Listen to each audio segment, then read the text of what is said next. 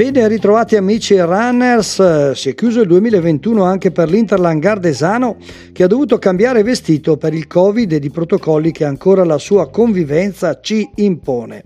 Ecco quindi la scelta di impostare l'attività solamente ludico-motoria ed accantonare per il momento la parte agonistica, ma almeno l'attività è ripartita per la gioia dei numerosi appassionati.